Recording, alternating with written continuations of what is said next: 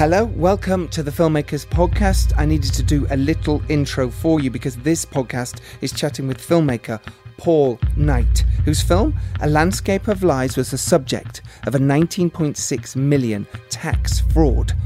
Unbeknownst to Paul, the exec producers, I say that in inverted commas, were fleecing the government, claiming they were making a big budget movie starring big names.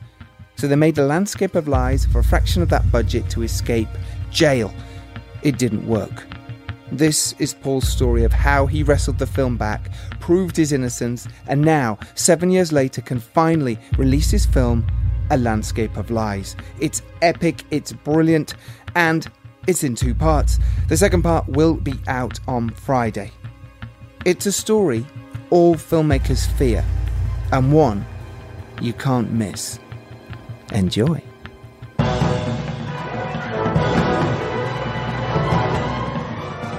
Hello and welcome to the Filmmakers Podcast. This is a podcast where we talk filmmaking, from indie film to studio films and everything in between. How to get them made, how to make them, and how to try not to F it up, in our very, very humble opinion. Today we are talking about how to overcome rejection, turn that around, and then keep making your feature film with Paul Knight, who made Landscape of Lies. I am Giles Alderson, co-writer and director of the psychological horror film The Dare, and the World of Darkness feature documentary, and I'm a producer of the pitch-black horror comedy A Serial Killer's Guide to Life. Today I'm joined by Christian James. Hello, Christian. Hello. He's the director of Freak Out, Stalled, Goblin, Fanged Up, many adverts, many promos. Let's get to today's guest. He's director and screenwriter Paul Knight. Hello, gents. Hello. Welcome pleasure, buddy. To the pleasure. Show. Thanks for having me on. Our absolute pleasure. Our pleasure. He's an award-winning independent filmmaker. He's been making films since 2009. Correct. He's produced, written and directed a wonderful array of feature films, shorts.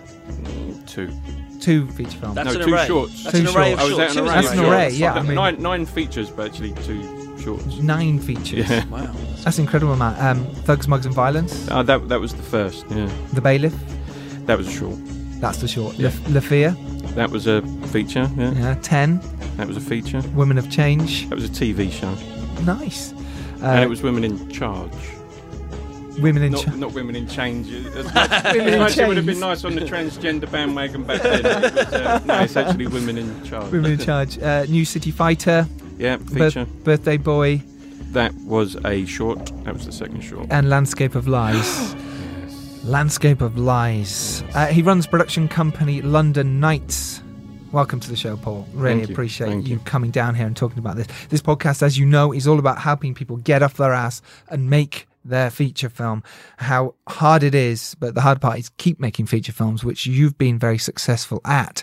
How did you start? Let's go back to the beginning of you as a director and a filmmaker. Oh, filmmaker. Yeah, there's a loose term. Okay, so... This is called The Filmmakers Podcast. Yeah, we're very loose here. Yeah. So back in my youth,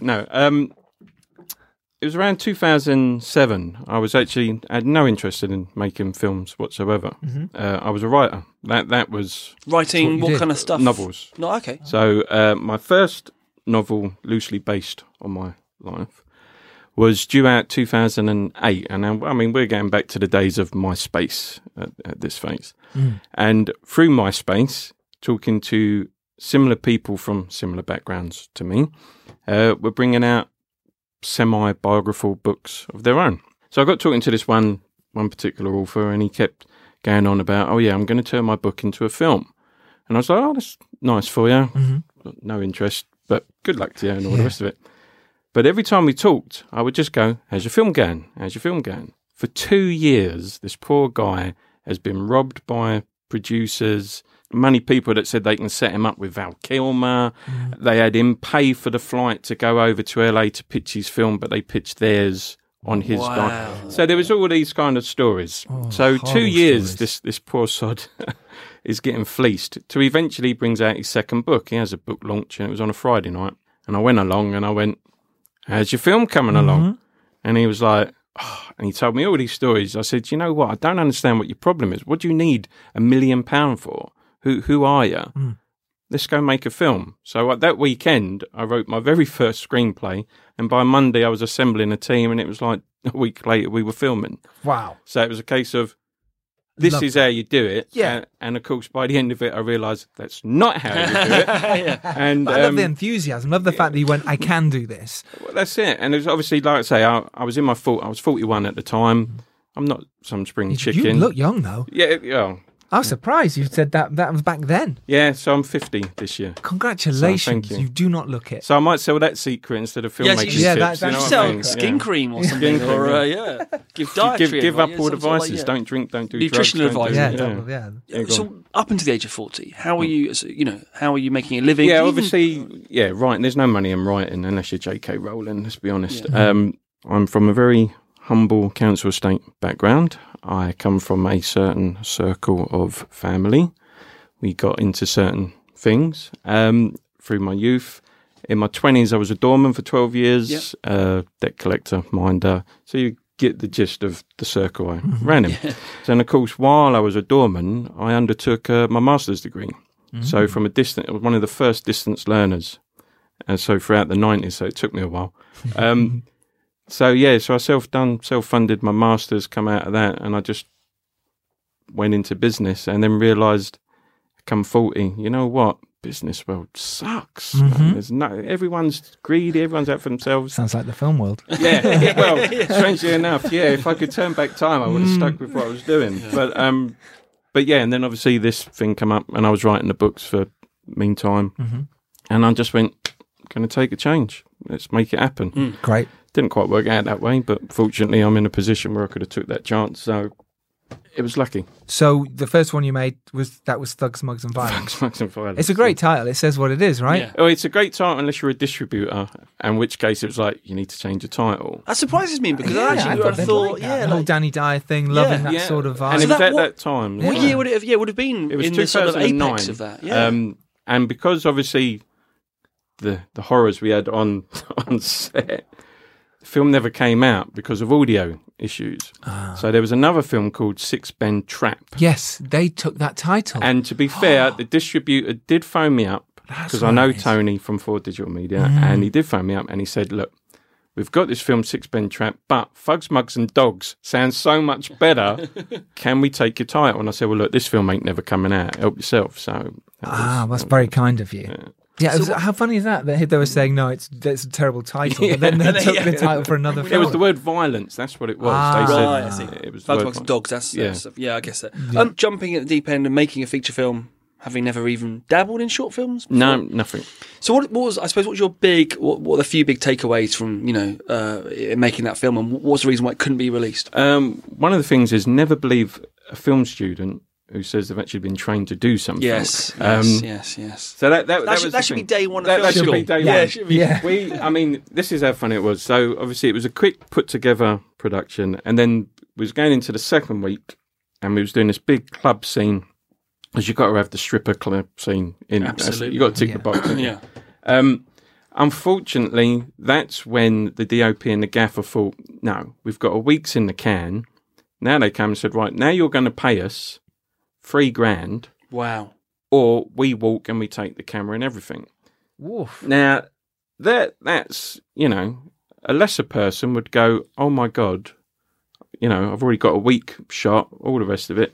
Unfortunately for these guys, like I say, I come from a certain background. Yeah, I was going to say, picking a fight with the wrong person. My friends are from a certain background, and because it was a club scene in a strip club, all my friends were there as extras. Wow. So has these two guys thought, there was this large mass of muscly guys that just surrounded them and just went, do yourself a favour, disappear now, leave your kit, or else. So needless to say, I never saw the gaffer or the DOP ever again, and we got to keep the camera. Well, it went back to the SA. Don't make it sound like we kept the camera. Stole it from them. Yeah. But we got to keep the camera, and so we missed a day's filming, found another guy who could operate the camera. And how much longer do you have left to shoot on that film? Well, it was a 18-day shoot, so we was one and halfway through. So it sounds like they should have just stuck with it and they'd have had the credit. Well, that's what I mean. I looked them up on IMDb and they haven't actually gone on to do much else. Okay, well, that says it all. Because everyone's got those stories of the first, the war stories from the first things they made, but everyone's learning. I've been on productions where there have been silly production decisions made which affect the crew, and it is stupid, it does impact the crew morale, but that's the way it is, and you should learn to. It's a part of it. I mean, those it's as important learning that as it is, you know. It totally is, especially specific on to be craft. Yeah, yeah, absolutely. There's always people who push because they don't know, they've not been on set before, so they'll push that out. Yeah. And interestingly, you hadn't been on set before. No, exactly. You guys. So how many of you was there? Like you say, there was a co-director. There's obviously other people. All right. So our director was a student of SAE. To be fair, and I will say his name because he did come on as my DOP for Landscape of Lies, so I didn't fall out with him. So Johnny Chen. Mm-hmm. So he was the, like I say, the director for me for the main bit while we was doing it out. The light guys were from SEA or SAE or whatever it is. Obviously, the cameraman, the gaffer. Right. So you had people who knew what they were doing in some sense. So they say. I've learned so much from that expenditure. Mm-hmm. If I'd have gone to film school, well, it cost you three times that, and I would have made a short. And now I know the benefits of making a feature. And then so that didn't deter you. That just made me more determined because I was thinking, you know what, the time on actual set was fantastic. I loved it. I loved every aspect of it. I loved learning. It was something new. Mm-hmm. And then obviously we went straight into Lafear, which was like a £1,000 feature film that we made in 3 days. Brilliant. At Elstree. You know what I mean? We just hired a room, and that just served as like 9 locations. Elstree Studios. That's so great. Yeah. So I love that you went straight from oh god, we don't know what we're doing on this low budget. So do you know what? Let's go Elstree Studios. Let's go do another one. So that come out, and that was a Jay Crute film who's gone on to make 2 more sequels, I believe, to it. So that weren't too bad. How was that? Were you directing that? You were no, that was now that's Jay. So I'm just coming on because I'm still learning. I won't jump in if I don't know. Sure. But, you know, we put up some money. I knew some tricks that I'd learned from there that I could offer. Well, I can do this for you. I can do that for you. So we got that done. So then we went into 2010. It was like, right, time to actually do my first film, I think, which was 10. Mm-hmm. And it was meant to come out the 10th of the 10th of the 10th. Hence that was 10. The marketing point. Yeah. That went underway, and we brought on an investor this time, so they got a bit not my own money. So it wasn't your own money this time? Wasn't my own money. Okay. How was your partner and obviously your family with you pumping money into the projects? And you know, was it publicly? Best decision I ever made. As soon as I get in, the rolling pin comes out. Dee's hand gets on me here, and so she's on me. Presumably quite. Yeah, it's a tricky sell, isn't it? Yeah, it's so it was a no case holiday of, this year, darling. We're going to spend money on a feature film. Yeah. Another one. Yeah. Another one. And let me tell you about this whole new batch of nightmares that comes. Yeah, from it. Yes. Exactly. But I'm fortunate. I mean, I'm sure she'd rather I go back doing the consultancy work I was doing before because we was living quite nicely then, but she's very supportive, and anyone who sees our social media, it's all it's nothing to do with me. Diane, she's on it all the time. She's very good, so I can't knock her. She is allowing me to follow the dream, and obviously Landscape of Lies impacted her and my kids just as much as it impacted me. So going on to 10, this is obviously you wrote it. Wrote 10, and this was my. This is it. This was meant to be the directing debut. So how did you get it going? What did you bring on the same DP? No, so we brought in another DP, and again, another one who said, I've got all the doings, I know what I'm doing. So then I brought on these other people, and then I was thinking, you can have as many cameras as you like, as long as it's all the same camera. Mm. Yeah, that makes sense to me. Sure. Yeah. All the settings are the same. So I brought in 4 people with the same camera. I said, right, this is the main guy, and the rest of you, boom. Well, that was a mistake as well. Mm. But it's all about fighting. So the whole idea was this one guy takes on 10 opponents in a cage in a warehouse, and it's streamed live, and it's a big con at the end and whatnot. Yeah. We got the fight in, and obviously we didn't have a stunt coordinator, so the main guy doing the fighting was a recognised fighter in the martial arts world, and he got all his friends in. And it was, they was doing some fantastic, really good stick stuff, work, but it was all real. It was none it's real. Of that. They're hitting each other. Yeah, because we didn't know. Oh yeah, if you duck your head this way, the camera will catch you. Like it was more of a case of pop, smack them on the side of the head. Oh yeah, that's all right, mate. Yeah, it's all right. Go a bit harder next time. Yeah. Kick to the gut. Whereas actually, you need a good fight choreographer because what they know is they know what works for camera. Like, exactly. Because you can shoot. I mean, you can shoot people fighting. It'll look amazing there in the day, but put a camera on it, it looks kind of lame. Yeah, it doesn't work. Yeah, and that's what it was. So we was having 10 fights, real fights. You know what I mean? Much to the annoyance of the guy who had to take all the punches. Yeah. But But yeah, so that was that. We'd done that. And then the investor, like I said, he put up half the money. So we got half the film done. And then we said, right, second half of the money's needed now. And then it was a case of, yeah, I've got to go away for a couple of weeks. I said, all right, we're, where we are, we can live that. We'll come back in a couple of weeks. He went away. He came back. Need the second half of the money to finish the film. Yeah, I'll get back to you. So what it was a case of, he never got back to us. And for a little while after, it was like, well, where's the money I put in? I want that back. And it was like, well, I need to finish the film, sell the film, get your money back. I'm, you know, and it went like that for a little while, but then it was a case he had to write it off as well, because it was like, it was his thing. You know what I mean? Had he put in the rest, it would have got finished. It would have got done. So what happened? It was, it's sitting there, to be fair. I mean, we got it, I've only got 6 scenes to film and then edit. Right, because I mean, it sounds like a great concept. Yeah, this sounds great. And everyone who's, although obviously now 8 years older, people have got a bit of weight and they're not so punchy. They're and it's but for what we need to pick up, everyone looks, you know, this beauty of when you're old. You don't really. It's not like when you're young, go through puberty and change. When you're old, you look the same for many, many years, and a lot of them look the same. I don't know. I'm not looking the same as I did 5 years ago. Hair's got longer. Yeah, exactly. Yeah. So it's so that was that. So that just sits on my hard drive at the moment, just waiting for those last 6 scenes and an edit. Are you actually gonna? Are you planning to do it this year, 2018? I'm kind of tempted, but then it's like, I don't benefit, because then obviously the investor will come out of the woodwork and it will be, well, that's my film. And it's like, do I owe you something? I don't think I do after all these years. So it's a lot easier for me to turn around now and go, I'll just remake it. Yeah, I was going to say. Because I know all the mistakes, I'll just remake it. That's true as well. To be honest, after that, because that died down, so it was 2 films that haven't come out. No, Lafear come out, but not to much fanfare. But it's available online and can watch it. So it got a distributor in it. Yeah, and it was like one of those small little ones. And but hey, got out. We didn't care. So after 2, so basically 2 failed and 1 not so good release. It was you know what the industry's like. You're judged by your last win, basically, weren't you? Then came 2011. Yeah. And that's when, obviously, the Landscape of Lies story kicks in. Yeah, so I suppose take us to the very start of that story. Because it's I suppose you type it online and you can find a fair bit about it, and there's actually some and it's sort of getting to quite an interesting place recently. Yeah. But how did it come to you? It came around,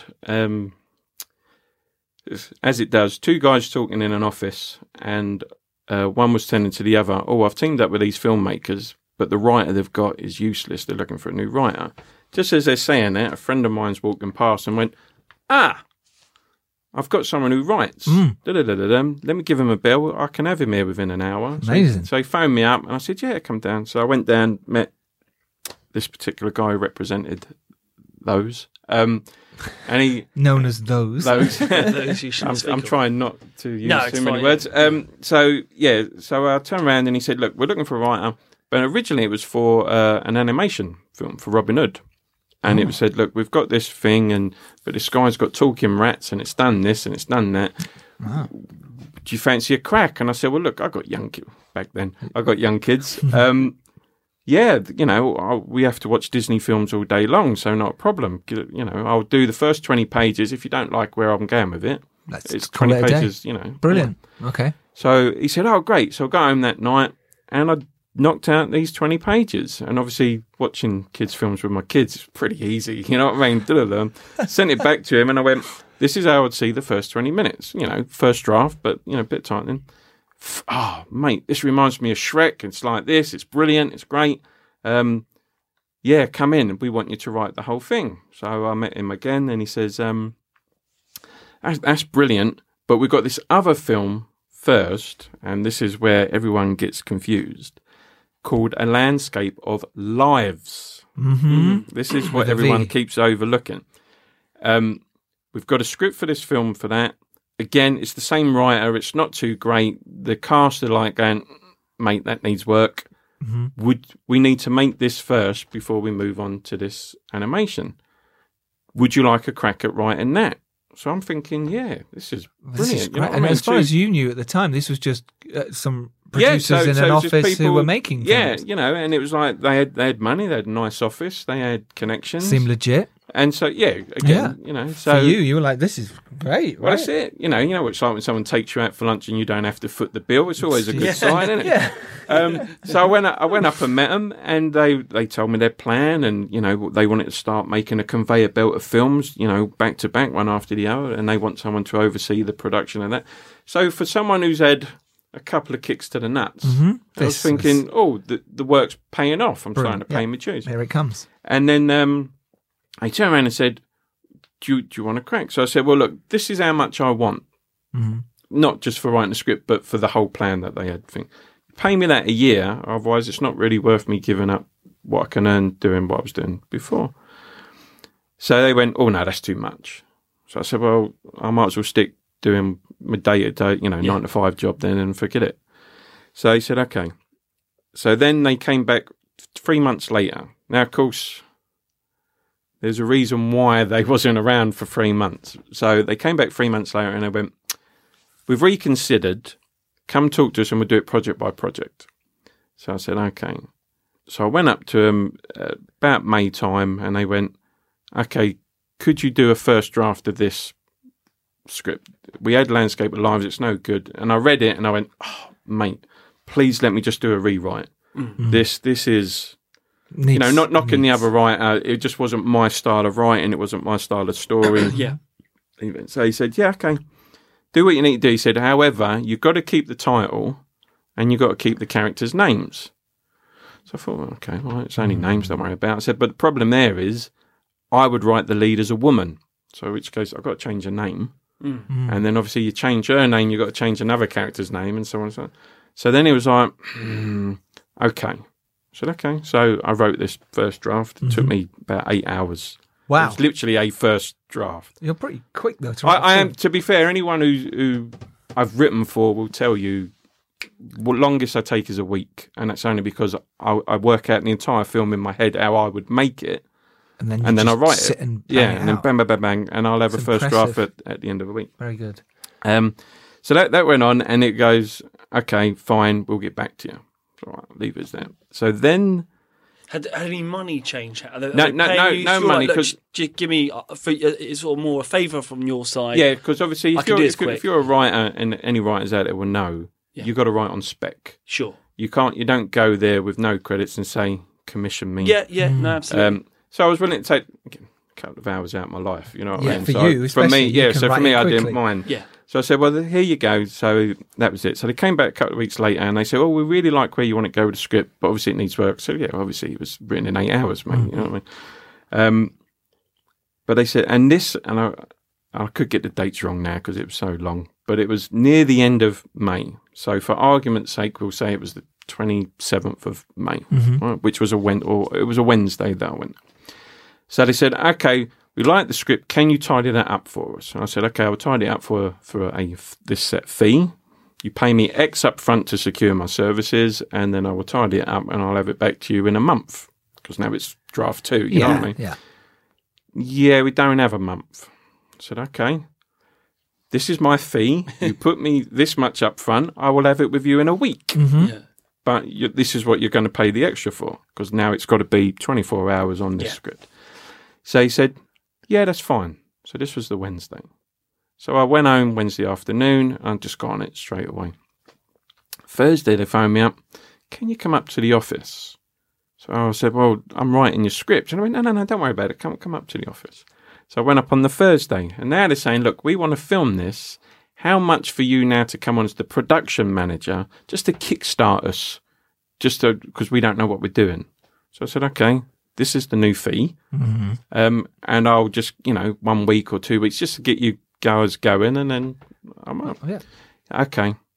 I said, right, I must go back. I'm writing your script. Okay. So I went back home first night. Friday morning, phone call. Can you come up to the office, please? Now it's like, mate, it's what I mean? Yeah, it's not around the corner. I live in Romford. You want me to keep coming up the Wedgware? It's, So up I go, and now it's like, how much to make the entire film? So I've gone from script writer to production manager to director, producer and everything else in the space of 3 days. So I said, well, what is it you want? And this, and then he turned around and went, right, this is what we want. With the war scenes you've put in, we want, because Hurt Locker just won the Oscar. Right? Yeah. We want Hurt Locker effects. We want this, we want that. And we want Omar Sharif in it. And Omar Sharif was costing $65K for a week's work.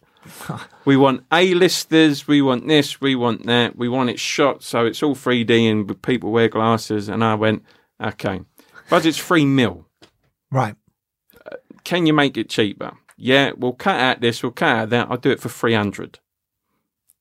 Can we make it cheaper? I said, yeah. We'll cut out this. We'll cut out that. I'll make it for $100K cash.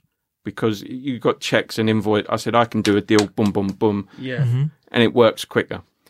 I said, but you need to be realistic from this expectation in your head. Omar Sharif to what you're going to get. And he said, no worries. Okay, we'll do 100K in cash. And I said, you don't ask me where the money goes because I'm going to have to do so many snidey little deals. You know, I'll give you a paper trail because obviously it will all go through my company. But don't look too closely into where the money's got to go. Scrutinise effectively. Well, because obviously we're dealing with actors and, so certain things had to be bought and all the rest of it that you don't get receipts for. So he goes, yeah, okay, not a problem. So then I said, great. I said, I'll write the script. He went, oh, no, you need to start filming. Keep in mind, 27th of May, June the 1st. Wow. Right? You've got 4 months... to finish it because we want to take it to the AFM.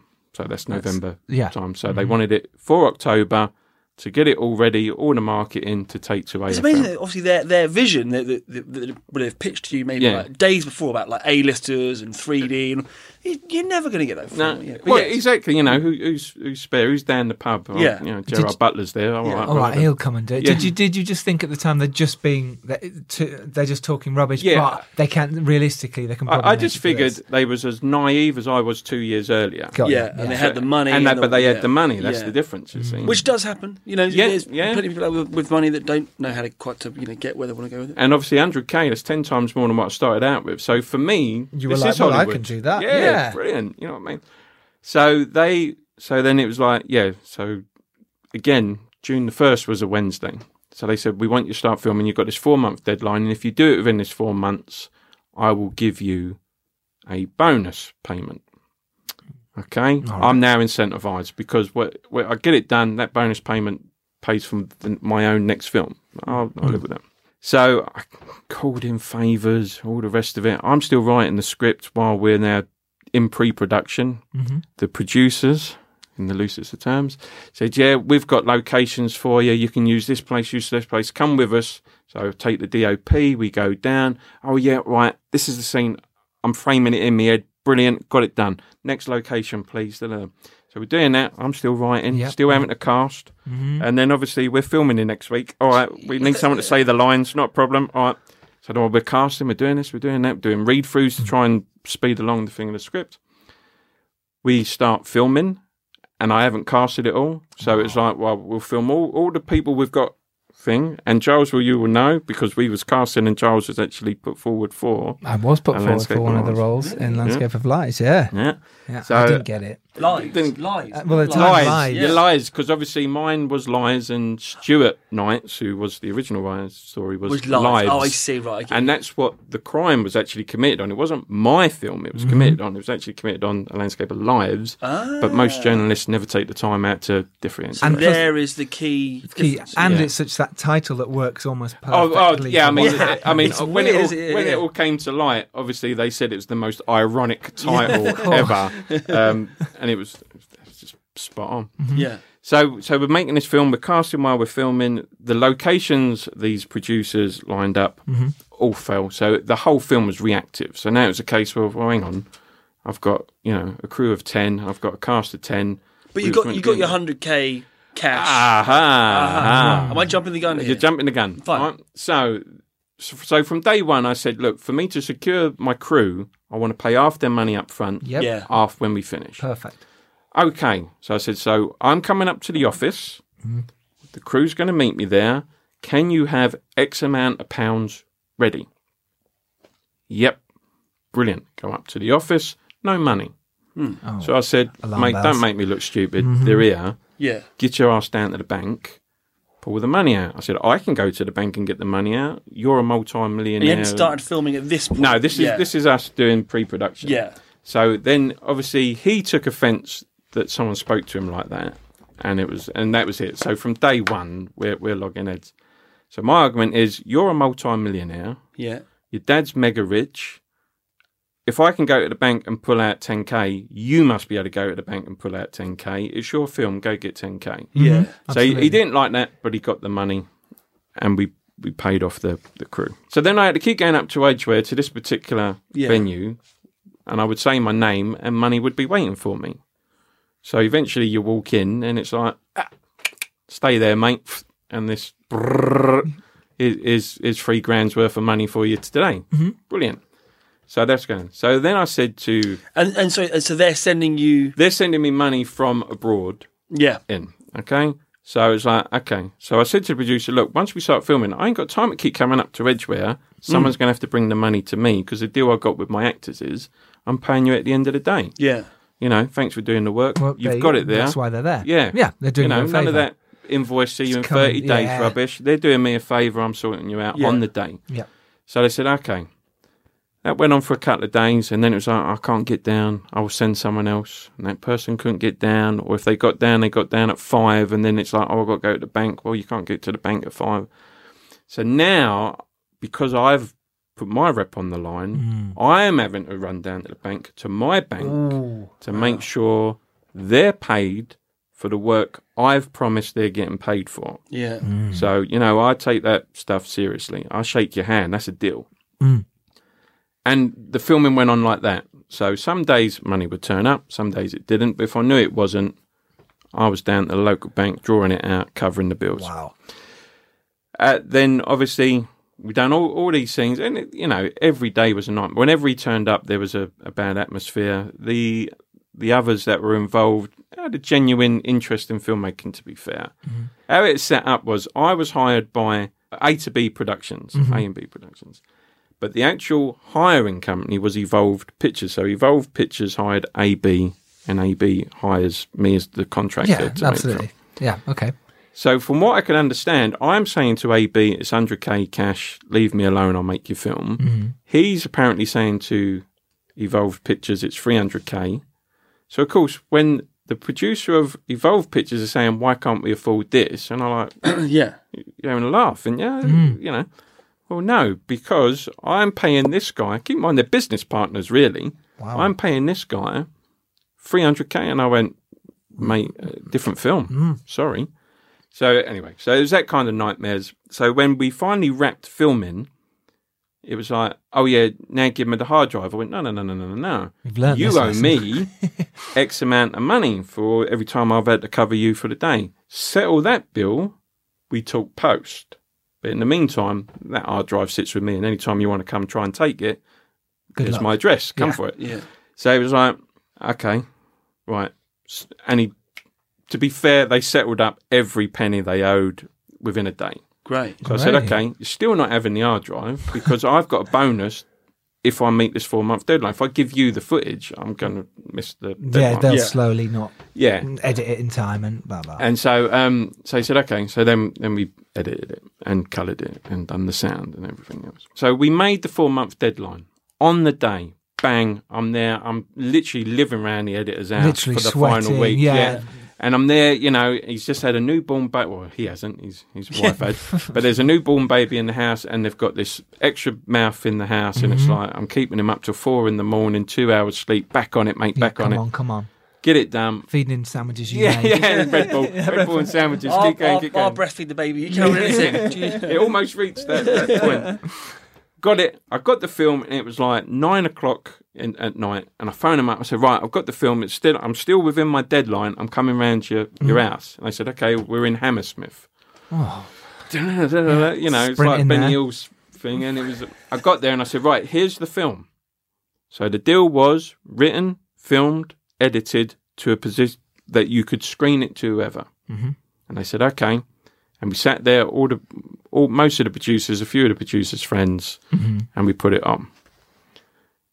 fresh from the edit. Were you shitting yourself? Or I was like, because obviously, you know, it's like when you watch a film in edit, you're not watching the film, are you? Little minute details. You're watching minute by minute. None of it runs. So it's like, for me, it's the first time I'm going to watch it. Oh, it was a whole thing. Yeah. Oh, wow. So I was like, so I was sitting there and I sat down with them and we watched it. Yeah, that's what I mean. Like, you know, watch this bullshit.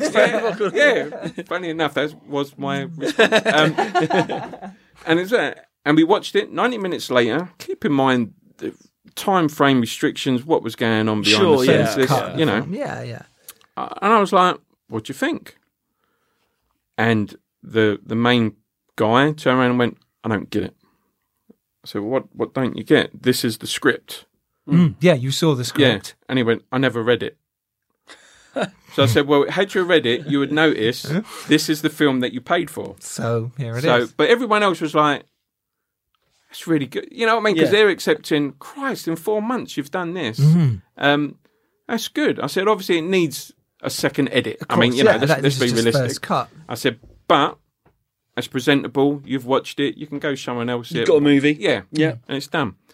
So the female producer turned around and went, I love it. And she started punting it straight out to film festivals. She'd done a distribution screening up in London. So she was quite confident. So now the way I see it, for producers showing distributors, they've signed off. Mm. So my argument is... pay me. Yeah. Yeah. And now it's like, well, you have it. I went, no. The minute... the main producer gave that out, that signed off. Mm. Not, can we have these changes? That was done. I'm not happy with it. Well, that's too bad because your contract's with these people are happy with it. Mm. So anyway, needless to say, I never got this bonus. I came 16K under budget. And then it was like, so when we tallied up and I said, right, I've come in at it was £83,000 and a couple of pennies. You finished on time as well. On time, everything. And then he said, oh, no, you're over budget. I said, well, no, hang on. Oh, have I made a mistake? No, about 84K. And you did all the budgets yourself? Yeah, and it was all mine. Amazing. And he was like, no, because you've spent money here. So I went, no, I haven't. He said, oh, no, I spent it.